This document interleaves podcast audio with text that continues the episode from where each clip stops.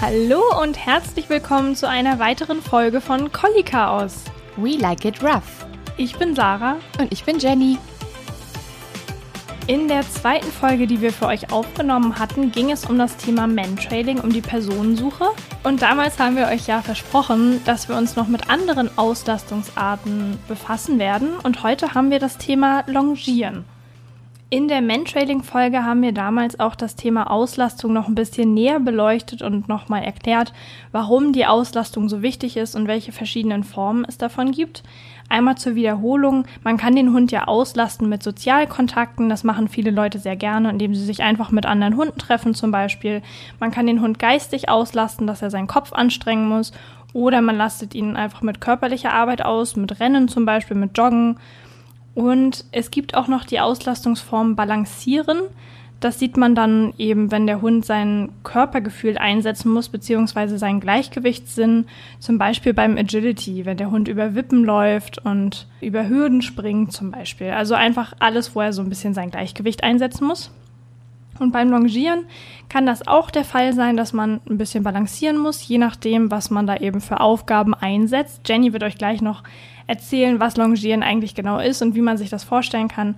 Auf jeden Fall wird der Hund dabei aber geistig und körperlich ausgelastet und es ist einfach eine super Auslastungsart, wenn man verschiedene von diesen Formen miteinander vermischen kann. Also wenn man nicht nur das Geistige hat, sondern gleich ein paar Sachen zusammen, dann denke ich, ist es auch für alle Leute logisch, dass das den Hund besonders gut auslastet. Ja, legen wir doch am besten gleich los. Jenny, erzähl doch gerne mal, was ist denn Longieren eigentlich? Viele kennen das Wort ja schon vom Pferd. Und da stellt man sich, also ich stelle mir ein Pferd vor, das an einer sehr langen Leine quasi in einem Kreis läuft. Und ich stehe in der Mitte.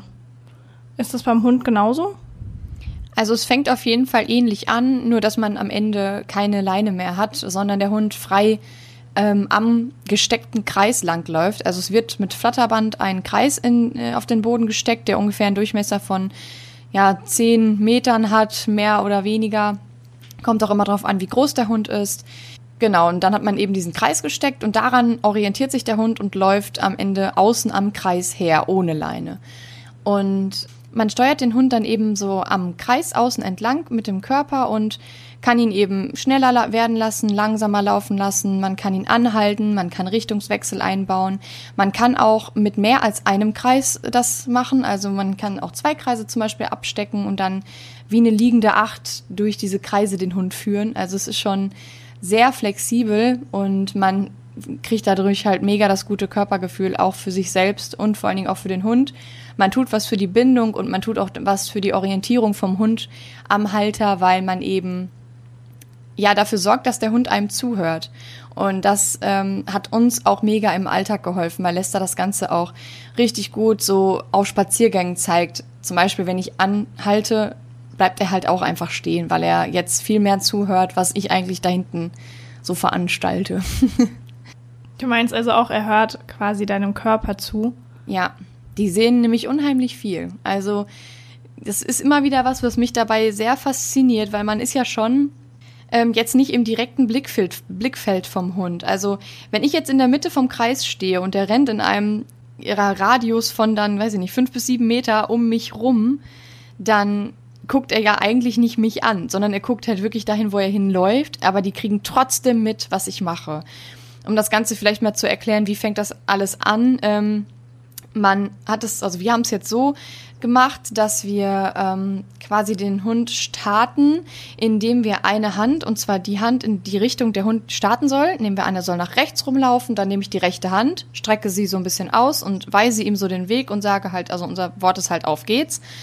Und dann rennt der Hund eben rechts rum um den Kreis. Wenn ich jetzt die Hand wieder runternehme, dann bedeutet das für Lester, er soll anhalten.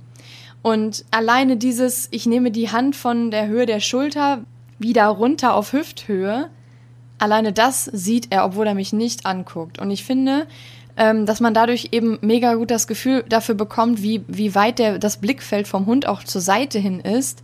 Und das hat er eben dann auch auf dem Spaziergang. Also er, er hört natürlich auch, wenn ich stehen bleibe, aber er achtet auch mehr drauf. Also wenn er jetzt so seitlich zu mir läuft und ich drehe um oder ich gucke in eine andere Richtung oder so, dann kriegt er das halt mega gut mit, beziehungsweise er achtet halt drauf. Mitkriegen wird er es, glaube ich, eh. Aber er entscheidet sich dann eben auch darauf zu achten und ähm, ja, dem halt auch zu folgen. Alles klar, klingt soweit auf jeden Fall logisch. War das schwer, das durchzusetzen, dass Lester versteht, dass er nicht in den Kreis zu dir hinlaufen soll? Nee, das ist nicht schwer. Äh, man kann das natürlich machen, indem man diesen Raum tabuisiert. Also einfach jedes Mal, wenn der Hund versucht, da reinzugehen, dass man dann eben sagt, nein. Ähm, wir haben das aber einfach mit einem Klicker beigebracht, eben, dass der Hund merkt, es lohnt sich für ihn auf der anderen Seite zu bleiben und es hat halt auch gut geklappt. Also ich hatte da jetzt keine Probleme mit, dass Lester irgendwie die ganze Zeit versucht hat, in den Kreis reinzugehen.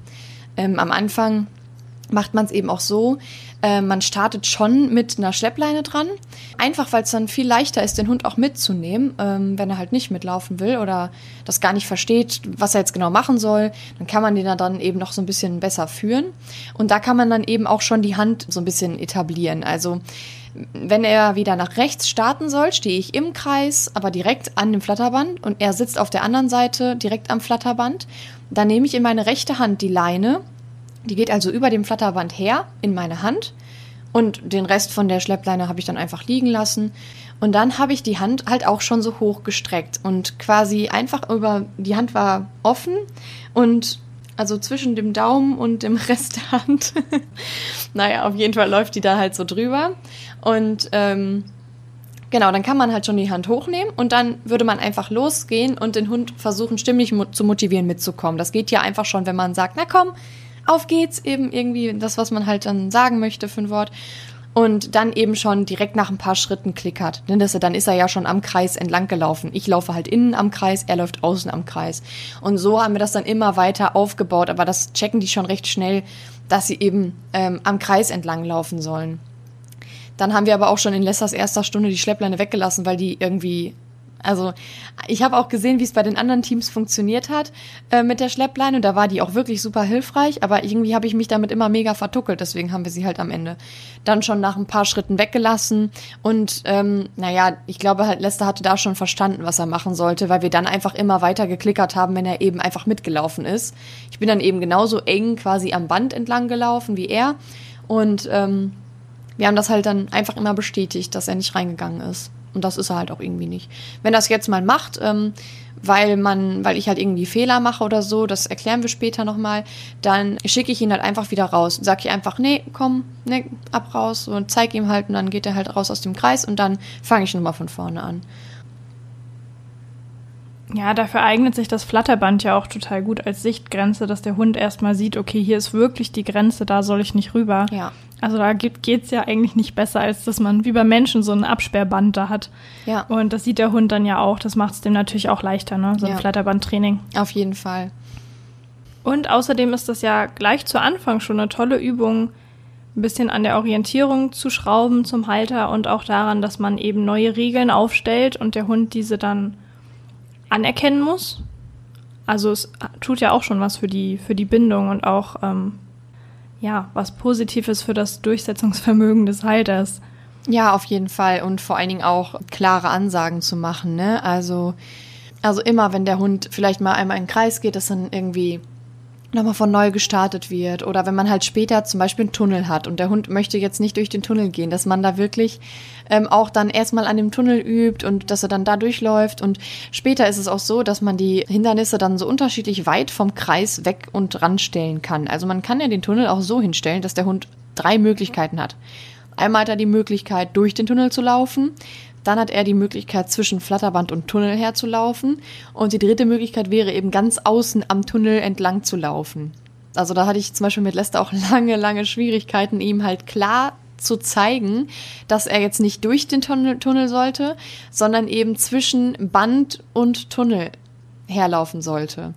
Klar, man kann das halt ganz einfach machen, wenn man irgendwie ein Wort damit aufkonditioniert, aber eigentlich ging es mir eher darum, dass Lester das lernt, weil er meine Körpersprache versteht. Und wenn das so irgendwann richtig gut klappt, also man, man baut ja immer weiter ab, dass man halt selber mit im Kreis läuft, sage ich mal. Also irgendwann mal geht man halt immer weiter in die Mitte und irgendwann ist man auch ja eher so am Mittelpunkt des Kreises angekommen und bewegt sich eben da. Und der Hund ist ja dann auch in einem bestimmten Abstand zu einem entfernt. Und das ist halt auch eine super Sache, um irgendwie Distanzkontrolle zum Beispiel zu üben. Ne? Also man kann ja auch sagen, dann sagt man zum Beispiel Sitz. Und dann soll der Hund das Sitz, was er sonst immer kennt, was er nur direkt vor einem machen kann, war zum Beispiel bei uns so. Ich habe Distanzsitz mit Lester nie anders geübt. Mittlerweile kann ich das aber von ihm auch beim Longieren abverlangen und dann ist er ja schon so sieben, acht, neun Meter, keine Ahnung, wie groß der Kreis im Endeffekt ist und äh, klappt halt trotzdem, dass er dann eben da Sitz macht und solche Dinge haben wir total gut ähm, übers Longieren eben geübt einfach. Aber auch so generelle ähm, körpersprachliche Sachen wie ähm, dem, den Hund eben in eine Richtung schicken, den Hund an Hindernissen vorbeidrücken, also nach außen drücken oder nach innen dran vorbeiziehen, ähm, was man eben einfach mit seinem eigenen Körper schafft. Also wenn es irgendwann richtig gut klappt, dann fühlt es sich für mich immer so an, als wenn Lester so ein Magnet von mir wäre. Und wenn ich mich nach vorne bewege auf ihn zu, dann geht er eben weiter nach außen an den Kreis. Wenn ich in den Kreis reingehe, also mich so rückwärts bewege, dann ziehe ich ihn eben ja wieder weiter zu mir. Und so kann man eben dann auch üben, dass er äh, innen am Tunnel vorbeiläuft. Und daran haben wir echt mega lange äh, zu beißen gehabt, dass er eben immer dachte, hups, ich gehe jetzt mal durch den Tunnel und ich dann so, nö, du sollst aber innen am Tunnel vorbei. Und da einfach klare Ansagen zu machen und nicht klare Ansagen im, im Sinne von so, so wie ich das sage und nicht anders, sondern einfach, dass man als Mensch lernt, körpersprachlich klar und deutlich für den Hund zu sein. Und das ist nicht einfach. Also es ist wirklich für Lester, glaube ich, nicht so anstrengend wie für mich, gerade im Kopf, weil es erstmal, es ist eine koordinatorische Sache. Erstmal soll man den Hund nicht anschauen, sondern wirklich immer dahin, wo der Hund hinlaufen soll. Dann ähm, hat man erstmal so den Blick, sage ich mal, fixiert. Dann muss man eben immer schauen, dass der Oberkörper auch so einigermaßen zum Hund ausgerichtet ist. Und da habe ich auch mal mega die Struggle gehabt, weil äh, gerade wenn du nicht in der Mitte stehst, sondern noch so auf dem halben Weg irgendwie mitdümpelst, dann ist es mega schwer, ähm, ja, bei der Geschwindigkeit vom Hund einfach mitzukommen. Weil wir haben jetzt zum Beispiel tempomäßig noch nichts gemacht. Also Lester läuft einfach immer. Ähm, also er hat so, einen, so einen lockeren Galopp, sage ich mal. Und er ist halt schon dann schneller als ich. Und dann ist es ganz schwierig, mit ihm auf einer Höhe zu bleiben bleiben und dann rennt mir quasi davon und irgendwann verliert man die äh, Verbindung, weil ja, weil man nicht mehr auf einer Höhe ist, ne? Und das ist, ich finde es echt äh, ganz schön schwierig, gleichzeitig darauf zu achten, dass ich eben nicht den Hund direkt angucke, sondern eben dahin, wo er hin soll. Dann mich versuche immer auf seiner Höhe aufzuhalten, also mit dem Oberkörper auch schön zu ihm ausgerichtet. Dann natürlich noch die richtige Hand benutzen, also in welche Richtung laufe ich. Aber das geht mittlerweile. Obwohl ich eine Rechts-Links-Schwäche habe, muss ich noch dazu sagen. Das war am Anfang Chaos, aber jetzt geht's. Und dann, ähm, wenn man dann eben noch am äh, Hindernis angekommen ist, in welcher Intensität muss ich zum Beispiel auf Lester zugehen, um ihn halt am Hindernis rauszuschieben äh, und in welcher Intensität muss ich rückwärts gehen, dass er eben auf mich zukommt, aber auch nicht so viel, dass er wieder in den Kreis läuft, aber eben genug, dass er nicht durch den Tunnel geht.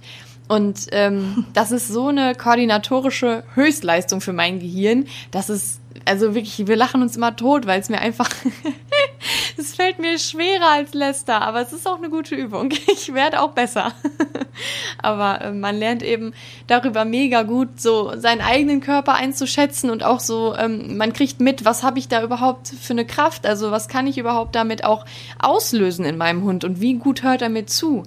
Und vorher ist mir das nie so aufgefallen, aber Lester hört sehr gut zu und der ist auch sehr fein. Also es reicht wirklich teilweise, wenn ich so einen halben Schritt zurückgehe und dann ist es schon zu viel. Und dann geht er in den Kreis und nicht innen am Tunnel vorbei.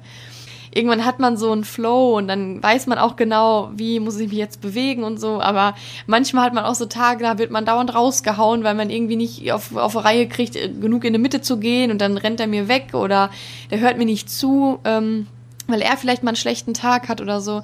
Aber irgendwie geht man immer vom Platz und hat halt nachher einfach dieses, ja, diese Verbindung, dieses körpersprachliche, wie kann ich meinem Hund was sagen?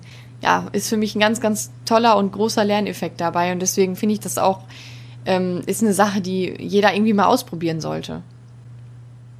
Ja, klingt auf jeden Fall auch wirklich mega spannend. Wir haben uns ja auch schon vorgenommen, dass wir das mal ausprobieren, wenn ich euch besuchen komme. Ich bin auch schon sehr gespannt.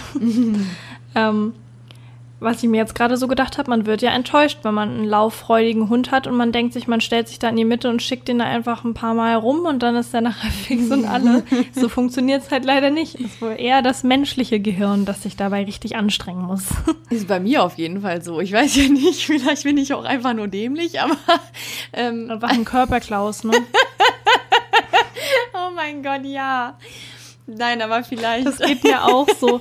Kennst du diesen, ähm, das ist, ähm, es gibt ja verschiedene Varianten, wie du den Hund ins Sitz kriegst beim Fuß, so dass er neben dir direkt sitzt und du dann losgehst. Mhm. Da kannst du den Hund ja einmal bei dir einfach um die Beine locken und ihn dann quasi, dass er hinten um dich rumläuft und sich dann direkt neben dich hinsetzt. Und kennst du diesen Ausfallschritt, den man da machen kann? Mhm. Ja. Ja. Glaubst du, dass ich den hinkriege? Krieg ich auch nicht hin. Koordinatorisch schaffe ich nicht. Für mich ist auch Slalom durch die Beine echt krass gewesen. Ich bin super stolz, dass ich es hingekriegt habe, aber es gibt mit Sicherheit auch Leute, die kriegen gebacken, dass sie sich da in der Mitte stellen, das alles locker easy aus dem Ärmel schütteln. Aber für mich ist das wirklich ähm, anstrengender, als es aussieht, auf jeden Fall. Aber ich muss auch sagen, dass es mittlerweile gut klappt. Also jetzt habe ich jetzt nicht mehr das Gefühl, dass ich wirklich vom Platz gehe und mir raucht der Kopf. Also meistens nicht. Ähm, sondern es klappt dann schon gut, weil, weil Lester weiß jetzt auch einfach, ähm, er lernt es ja auch. Er lernt ähm, auch mich zu lesen, auch mit meinen Fehlern. Es ist ja nicht so, dass der Hund sagt, ne, das ist aber überhaupt nicht so, wie es eigentlich richtig ist, äh, höre ich jetzt überhaupt nicht drauf, sondern er lernt ja auch mich mehr kennen. Und ähm, das ist eben so eine individuelle Geschichte, dass ähm, er natürlich auch irgendwie checkt, ah, ja, wenn sie jetzt auch drei Schritte rückwärts geht, eigentlich will sie ja, dass ich zwischen Flatterband und Tunnel herlaufe, dann macht das eben. Also vielleicht auch einfach, man hat ja da auch so diesen Lerneffekt dabei beim Hund, dass es gar nicht unbedingt immer darauf ankommt, alles mega perfekt auf den Punkt zu machen. Aber ja, das ist, bringt einen auf jeden Fall näher zusammen. Also uns auf jeden Fall.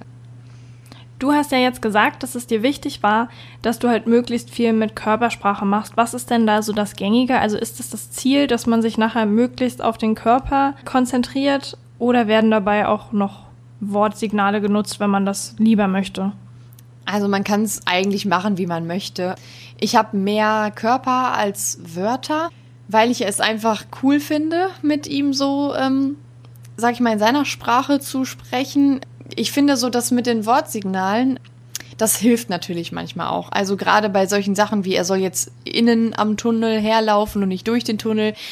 Wenn er durch den Tunnel soll, sage ich halt Tunnel und sonst sage ich es halt nicht. Ähm, da ist der Groschen aber auch noch nicht gefallen, weil ich es am Anfang eben auch ein bisschen unstetig und unstabil irgendwie gemacht habe. Keine Ahnung, ist eben so.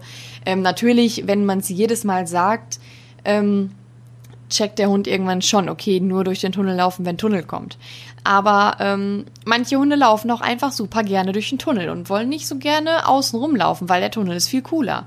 Und dann, ja, ist manchmal vielleicht auch egal, was man sagt. Also, wir hatten es auch schon mal, dass Lester sich übelst festgerannt hat. Der ist einfach die ganze Zeit durch den Tunnel gerast. Also wie gestochen. Auf jeden Fall, ähm, er hat mir überhaupt nicht zugehört. Er ist die ganze Zeit nur Tunnel, Tunnel, Tunnel, Tunnel, Tunnel und ist die ganze Zeit gelaufen wie so ein Irrer. Durch beide Tunnel durch immer, oder was? Ja, ja, ja. Immer im also Kreis Tunnel, und dann immer.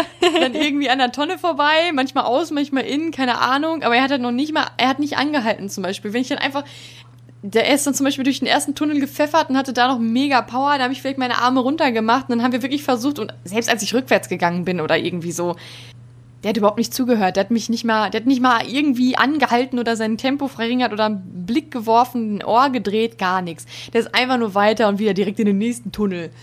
Ja, also an dem Tag war er echt auch ein bisschen drüber. Ähm, das hatte ich jetzt auch so noch nie. Äh, aber da hat man eben auch gesehen, er läuft halt mega gerne durch den Tunnel. Und da hatte der irgendwie total diesen, also wie wenn er seine fünf Minuten hatte, nur eben, dass er die ganze Zeit durch diesen Tunnel gerannt ist. Also wir haben es am Ende halt so gelöst, dass wir dann was ganz anderes gemacht haben, andere Richtung und haben wir auch irgendwie, ich glaube, ich habe ihn dann auch um irgendwelche Tonnen Slalom geschickt oder sowas. Ähm, und danach haben wir es eben dann nochmal versucht mit Tunnel, Tonne, Tunnel. ja. Okay, jetzt haben wir irgendwie ganz viel geredet. Wenn ich das hier zusammenfasse, dann kann man sich das aussuchen, ob man Wörter benutzen will oder nicht. Aber ich höre jetzt auch raus ja. und für mich wäre es auch ein Anreiz, das mit dem Körper zu schaffen, einfach weil es ja viel ja. spannender ist. Ich meine, was, man kann natürlich immer ein Wort auch sagen, wenn er jetzt außen an der Tonne laufen soll oder wenn er von der anderen Seite daherlaufen soll. Aber ähm, dann hat es vielleicht auch nicht diesen Effekt, dass man dann eben sagt, ich führe dich körpersprachlich dadurch. Ne? Hm. Kriegt man dabei einen Drehwurm? Kommt drauf an. Also wenn ich versuche, Lester hinterher zu sprinten und da in dem Moment sind wir schon längst raus. Also es ist schon voll hoffnungslos. Aber manchmal denke ich mir so, komm, jetzt machst du einfach drei, vier große Schritte. Dann kriege ich natürlich einen Drehwurm, weil ich ja dann die ganze Zeit um mich selbst laufe quasi. Ähm, aber man wechselt ja auch mal die Richtung, man hängt, hält halt auch an und es ist ja nicht Sinn der Sache, dass ich da äh, in der Mitte stehe und mich die ganze Zeit um mich selbst drehe und der Hund einfach eine völlig überdrehte Runde nach der anderen macht. Also vor allen Dingen, wenn der Kreis halt sehr groß ist, dann dreht man sich doch schon sehr langsam, weil der Hund ja dann auch irgendwann in so einen gemäßigten Galopp kommt oder eben, wenn man halt dann auch die Gangarten halt dann eben auch in ähm, Schra Schrab. Schrab. Schritt und Trab ähm, kommt. Und dann hat man ja auch das Tempo so ein bisschen gedrosselt. Ich habe halt auch voll oft das Gefühl, wenn ich so richtig into, into, wenn man so, wenn ich so richtig enthusiastisch losgehe und ihnen sage, Lester, komm, auf geht's! Und dann auch selber schon so einen Schwung drauf habe, dass das irgendwie voll der Aufhänger dafür ist, dass er immer schneller wird, ich immer schneller werde. Und am Ende, oh, dann rase ich einfach nur hinter dem her und dann, dann, dann, dann ist auch die Konzentration irgendwann weg. Dann ist er einfach nur, ich renne, ich renne, ich renne, ich renne. Frauchen wird immer schneller, ich werde auch immer schneller. Ja, und ähm, voll oft endet es dann einfach in so einem Chaos und dann kriege ich auch nichts gebacken. Also es ist schon sinnvoll, ähm, das Tempo an der Stelle so zu halten, dass ich halt auch schaffe, dass der Hund mir noch zuhört und dass ich halt auch schnell genug bin, da irgendwie ja hinterherzukommen. ich glaube, das wäre bei Hatz noch einfach mega interessant, weil man kann ihn ja gut hochpushen, weißt du ja. Ja. Also wenn ich da enthusiastisch bin, dann, dann ist er ja sofort dabei.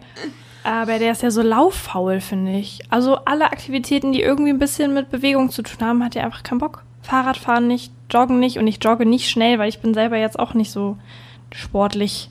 Aber der hat einfach keinen Bock. Also es wird mich wirklich interessieren, ob er dann daran halt so diesen Spaß findet und dann sagt, okay, jetzt laufe ich die ganze Zeit um den Kreis rum. Oh, ich denke schon. Also ich finde, jeder Hund, also ich habe um mal kurz zu sagen, wieso ich mir alles mal angucke. Aber weil wir dieses Ruheproblem hatten, was wir bestimmt auch noch mal in der Folge besprechen werden, habe ich mich mit Lester auch nach unserer Longierstunde immer noch und davor und in den Pausen immer dahingesetzt und den anderen beim Longieren zugeschaut, weil Lester ganz schlecht aushalten konnte, dass andere Hunde sich bewegen und er eben nicht. Und da habe ich so, äh, also einfach viel gesehen, einfach, ne, wie andere Menschen das machen, wie andere Hund-Mensch-Teams das machen, wie äh, Hunde sich bewegen. Und irgendwie hat jeder so ein, Lieblingstempo. Und ich glaube tatsächlich, dass Hudson in gemäßigtem Galopp, aber eher im Trab laufen würde. Also so wie er halt sonst auch immer rumpuschelt. Ich glaube, so wird er ja. laufen. Und ich habe es bei Lester halt am Anfang auch nicht für möglich gehalten, dass er so krass abgeht, aber er mag halt dieses im Kreis laufen voll. Und gerade wenn ich den halt so um diese Regentonnen schicke und so solche Dinge mit ihm mache, ähm, da dreht er dann halt auch auf. Also wenn ich will, dann kann ich den da richtig äh, ja, durchhetzen und dann ist er natürlich auch krass schnell. Aber ähm, wie gesagt, Sinn der Sache ist ja eher, dass man diese Konzentration halt hat, dass der Hund sich konzentriert und dass ich mich halt auch noch konzentrieren kann. Da geht es jetzt nicht darum, der Schnellste zu sein. Ja, also es ist ja auch nicht so, dass Hudson überhaupt nicht zu motivieren ist. Aber ja, ich sehe das auch so wie du. Ich glaube, dass er halt ein bisschen langsamer schon wäre, jetzt im Vergleich zu Lester. Aber da sind wir auch bei einem ganz wichtigen Punkt, nämlich wie motiviert ihr denn die Hunde dafür? Also sicherlich ähm, muss da jeder Hund auch für sich bestimmen. Also es bestimmt ja wirklich der Hund, was er cool findet. Das bestimmt ja nicht der Mensch. Ich kann ja nicht sagen, ich schmeiß da eine Fleischwurst hin und der Hund hat da aber gerade gar keinen Bock drauf. Oder ich schmeiß einen Ball und der Hund findet Bälle aber irgendwie doof. Ähm, ich weiß, dass du einen Ball wirfst, weil ja. Lester das ja aber auch cool findet. Ja. Ähm, ja, deswegen, also erzähl mal ein bisschen was zur Motivation. Finde ich auch sehr interessant. Wie du schon gesagt hast, bei jedem Hund anders. Man muss einfach auch gucken, was funktioniert. Melester hat eben eine kleine Ballabhängigkeit. Shame on me. Ja, ähm, ist halt passiert, als er klein war. Ähm, ich weiß auch nicht. Jedenfalls haben wir so einen Ball mit einer Schlaufe dran und den findet er echt gut. Wir haben, ich habe ja eben schon mal erzählt, wir haben ihn geklickert ähm, um sich das jetzt mal so ganz am Anfang vorzustellen. Ich gehe mit ihm drei Schritte, da hatte ich auch noch die Leine dran. Dann kommt ein Klick und ich werfe eben das Spieli dann irgendwo außerhalb des Kreises hin und er darf es eben holen. Er bringt es mir dann zurück und dann habe ich es wieder genommen. Und am Ende hat man das Spieli eben in der Hand, die nicht die Richtung anzeigt. Heißt, ich laufe in die rechte Richtung. Dann habe ich auch meine rechte Hand ausgestreckt und weise die Richtung. Und in der linken Hand hätte ich dann hinterm Rücken das Spieli.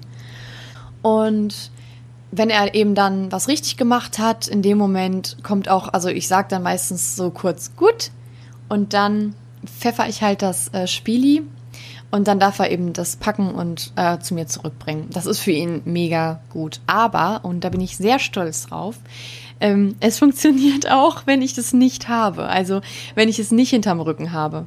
Also am Anfang hätte ich jetzt gesagt, er macht es nicht, wenn ich das Spiel nicht habe, aber er macht es halt trotzdem. Und das zeigt mir einfach auch so, dass er halt auch Spaß an der Sache an sich hat. Und das hat mir richtig, ach, da ist mir richtig das Herz aufgegangen, weil ich einfach dachte, das liegt nicht nur an diesem doofen Ball mit der Schlinge, dass er mitgeht. Ähm, liegt nicht nur an der Sucht. der Arme. Oh mein Gott, echt.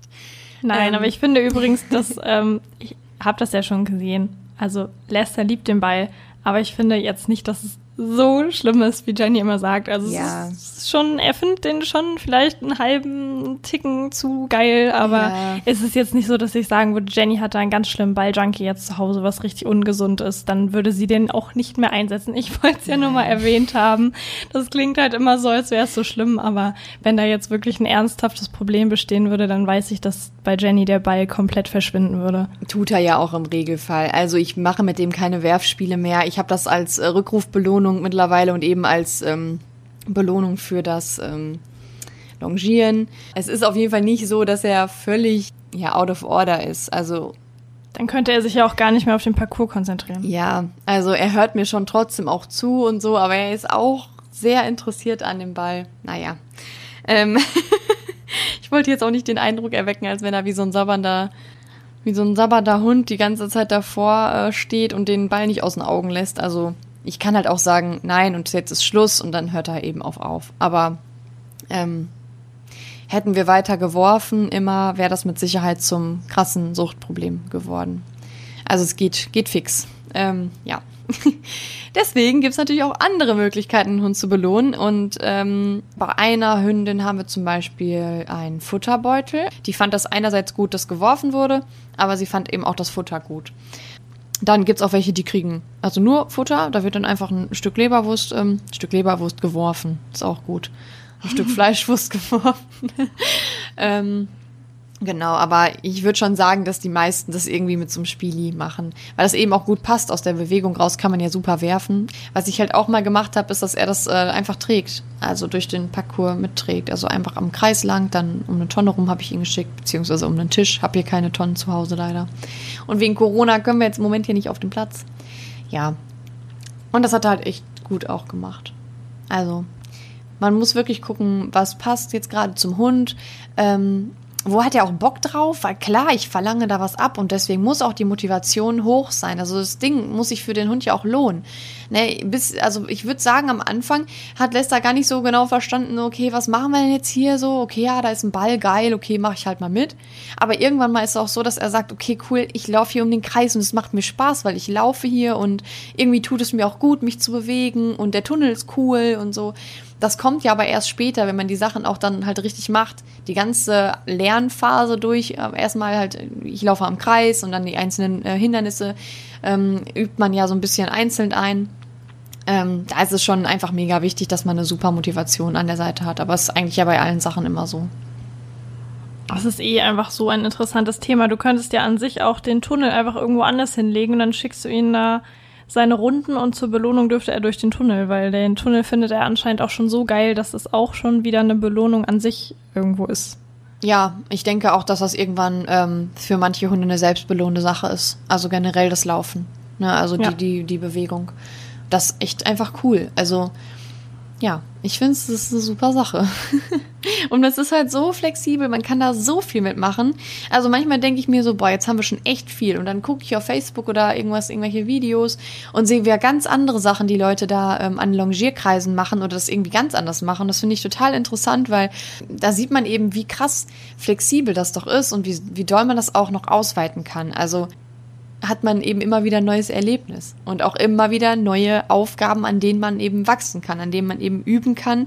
Wie erkläre ich das jetzt meinem Hund? Weiß ich nicht. Das ist so cool. Ich lieb's einfach. Ja, und da hast du ja eben auch das angesprochen, was wir ganz am Anfang der Folge gesagt haben, dass man eben auch Balancieren damit einbauen kann, je nachdem, was man da sich einfallen lässt. Ja. Ähm, also man könnte ja auch eine Wippe einfach hinstellen und der Hund muss dann wirklich über diese Wippe da rüber balancieren. Dann hätte man diesen Auslastungspunkt eben auch noch mit drin. Am Ende kann man das halt wirklich mit jedem Hund mal ausprobieren. Das würde ich auch immer wieder machen. Also auch wenn ich jetzt äh, irgendwann einen neuen Hund haben werde, würde ich es immer wieder einfach machen, weil es super ähm, interessant ist auch und man, man daran so viel wächst. Aber äh, am Ende muss natürlich auch immer irgendwie die körperliche Gesundheit und so passen. Also man muss jetzt dazu kein Leistungssportler sein, auf keinen Fall, aber die Gelenke gerade vom Hund, die sollten schon in Ordnung sein und ähm, ja, auch der Bewegungsapparat, weil ähm, gerade wenn die schneller laufen und man das jetzt noch nicht so dolle kontrollieren kann, ähm, ist es natürlich körperlich schon anstrengend. Also der bewegt sich dabei schon viel. Und gerade wenn er eben schneller läuft und dann auch noch hinter den Ball herfetzt und so, da ähm, auf jeden Fall muss da der Hundekörper ähm, mitmachen. Aber ich denke, das ist ja auch irgendwie logisch. Ja, es ist auf jeden Fall ein mega interessantes Thema. Ich glaube, das ist jetzt auch klar geworden, was das Besondere daran ist und warum das auch nicht langweilig wird, egal wie lange man das macht. Es gibt immer wieder neue Herausforderungen und ich kann es eigentlich gar nicht erwarten, dass wir das mal zusammen machen. Ich hoffe, wir sehen uns in ja, vielleicht einen Monat, je nachdem, was auch Corona sagt, wann man sich wiedersehen kann. Aber dann werden wir euch auf jeden Fall besuchen. Yeah. Und dann probieren wir das mal aus. Und ja, vielleicht berichten wir dann hier auch, wie es mit Hudson gelaufen ist, wie er sich so angestellt hat, auch wie ich mich so angestellt habe. ähm, ja, bin ich sehr gespannt. Und ja, ansonsten können wir ja zum Auslastungsthema auch gerne nochmal was ähm, Klickern sagen zum Beispiel oder generell zum Tricksen, weil das ist was, was Hudson und mir super gut liegt. Also auch wenn wir noch nicht so richtig dazu gekommen sind, solche Hundesportarten auszuprobieren, wie Jenny und Lester das machen, ähm, da liegen unsere Kompetenzen vielleicht auch deshalb woanders, weil wir uns einfach in anderen Sachen geübt haben. Und das finde ich ist auch immer ein super spannendes Thema, so über Tricksen reden, was man dem Hund so für Blödsinn beibringen kann und auch für sinnvolle Sachen.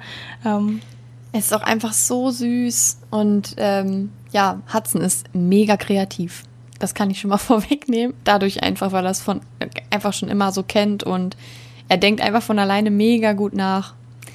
Ist halt echt cool. Ja, also ich würde mich auch freuen, wenn wir darüber vielleicht mal eine Folge machen können. Kann ich so ein bisschen erzählen, wie es bei uns so aussieht. Yeah. Ja, damit wollen wir uns dann auch schon äh, wieder verabschieden. Und wir hoffen natürlich, dass äh, euch die Folge was gebracht hat, dass ihr da irgendwie Mehrwert rausziehen konntet und hoffen auch, dass ihr beim nächsten Mal wieder einschaltet und sagen bis bald. Macht's gut. Tschüss. Tschüss.